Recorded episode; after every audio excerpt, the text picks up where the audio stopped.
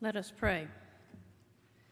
Good and gracious God, your Spirit lives and works within us to teach us the paths of righteousness. Give us eyes to see and ears to hear to do your will. Amen. Amen.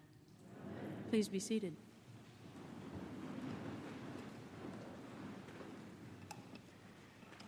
As Father Michael mentioned, this is uh, my last official time here, and I just wanted to, before I move into my message, say thank you. Thank you for the warm welcome and support that I've had this past year. It went by in a flash. I can't believe it's time already to um, be separated from you, and I carry you all deep in my heart, and, uh, and I will be back to visit with you at some other time. As I was studying the scripture lessons for this week, a couple of churchy words jumped out at me from the gospel lesson. What do I mean by churchy words? Words that we sometimes toss around in our worship, but I'm not sure that we all know what they mean. We hear them in church all the time, but if we were asked for a definition, we may not know what to say. The words that caught my attention were prophet and righteous. Now, remember last week, Jesus and his return to Galilee, after he was confronted by the disbelief of his hometown friends and family, could do no deeds of power except a few healings.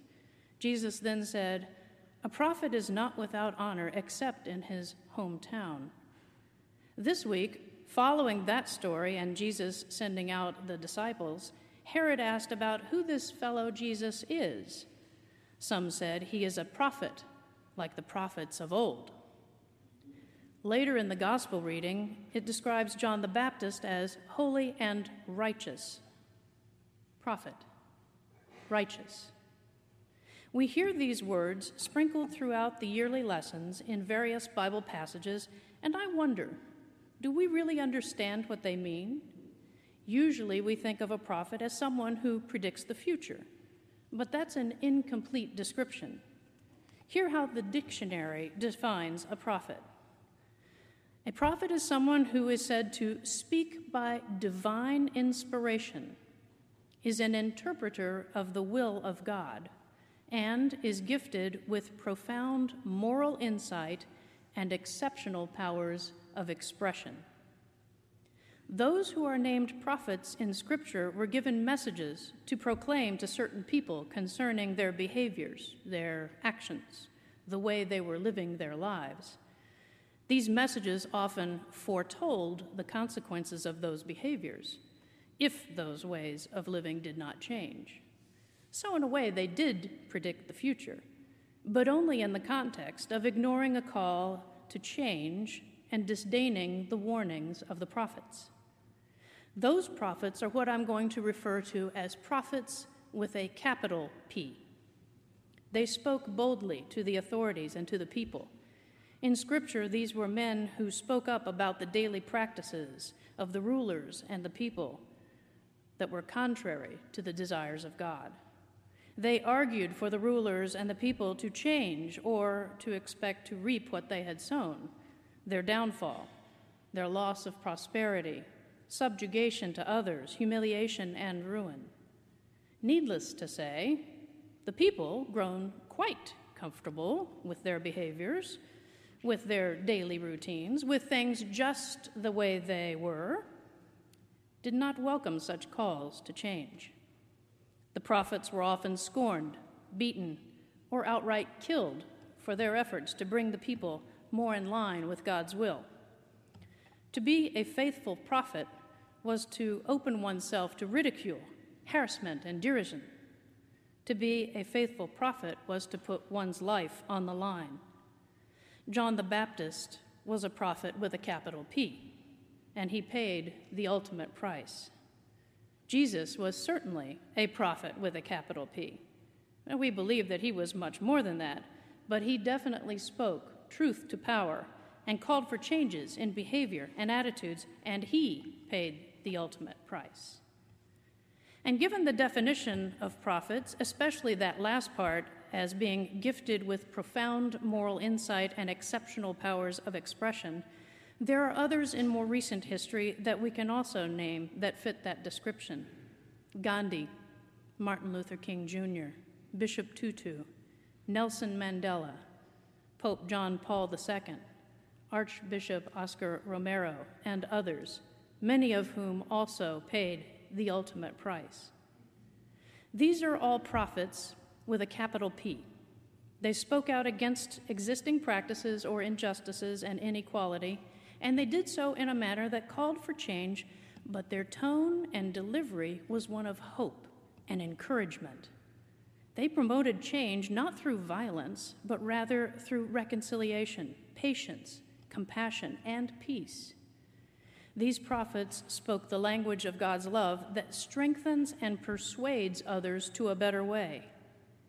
Not many are called or gifted to be prophets with a capital P, although some seem to think they are prophets with a capital P, but instead are actually false prophets. False prophets believe they have correctly interpreted God's will but their messages show a much harsher attitude of judgment, condemnation, punishment, and animosity. A couple of recent examples of false prophets would be Pastor Terry Jones of the Dove World Outreach Center in Gainesville, Florida. You may recall he and his church decided to burn Korans, the holy book of Islam, two years ago on the anniversary of September 11th. Just last month, he erected a hanging effigy of the President Obama outside his church to protest the president's support of same sex marriages.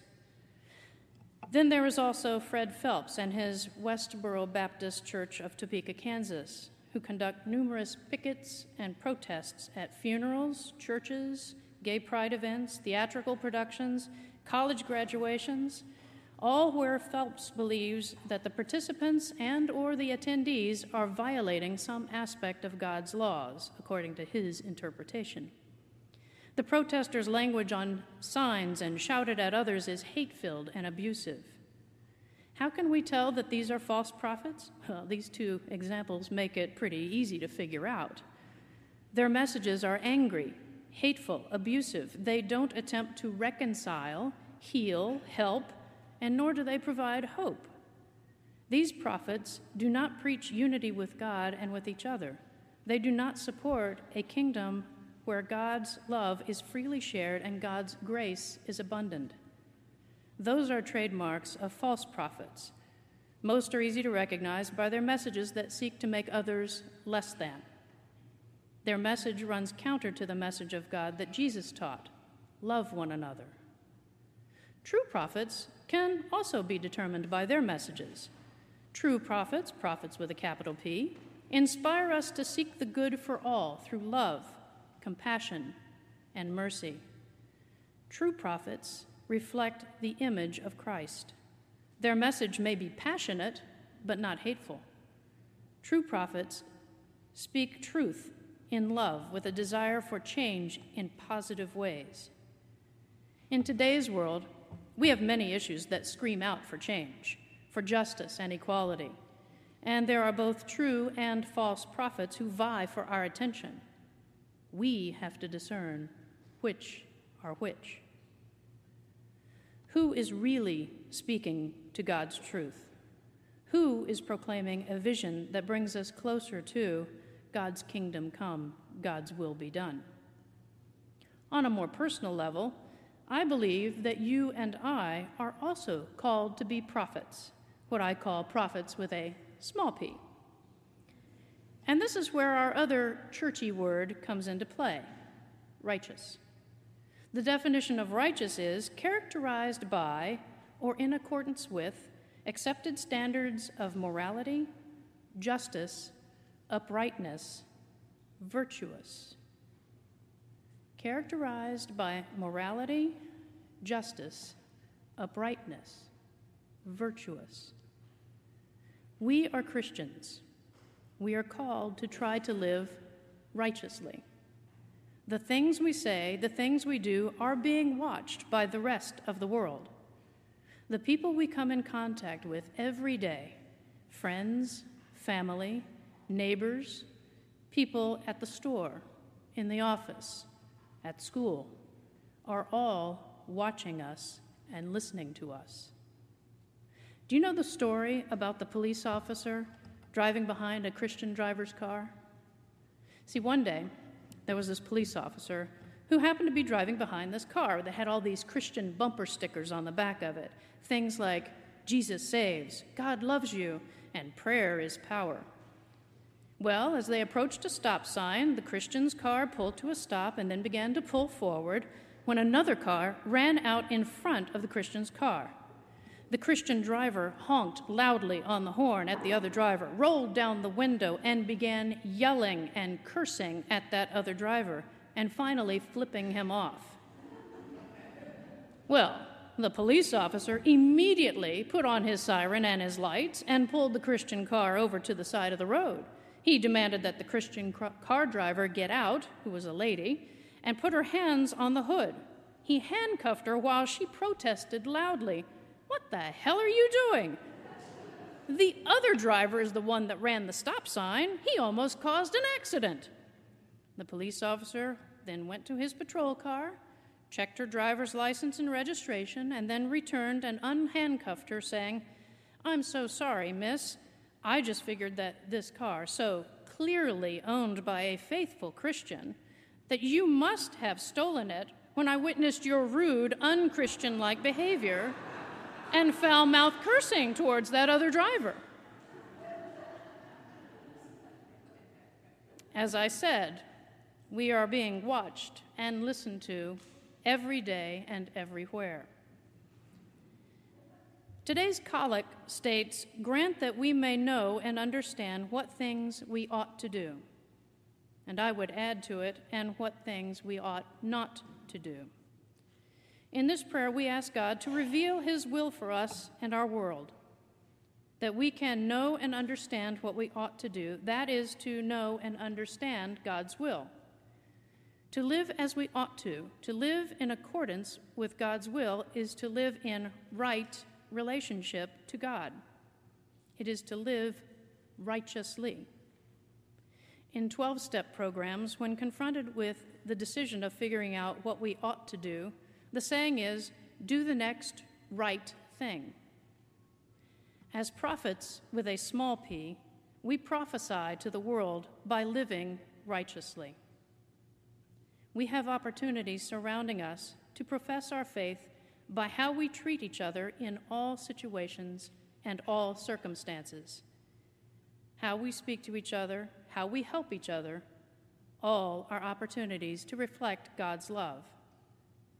As our communion song coming up later in the service says, they shall know we are Christians by our love.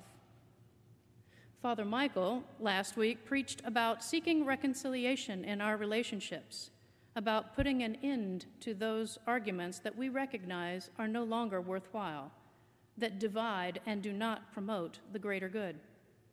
The week before that, Father Michael reminded us that our faith is not only for Sundays in worship, but is something that goes beyond these walls and beyond the parking lot. We carry our faith with us everywhere we go, in everything that we do. In addition to those two messages, let me add, as prophets with a small p, may we live as we ought to live, in a holy and righteous way, speaking and acting a message of love that inspires us to changes for the greater good and that gives a vision of hope to a world increasingly in need of it. Amen.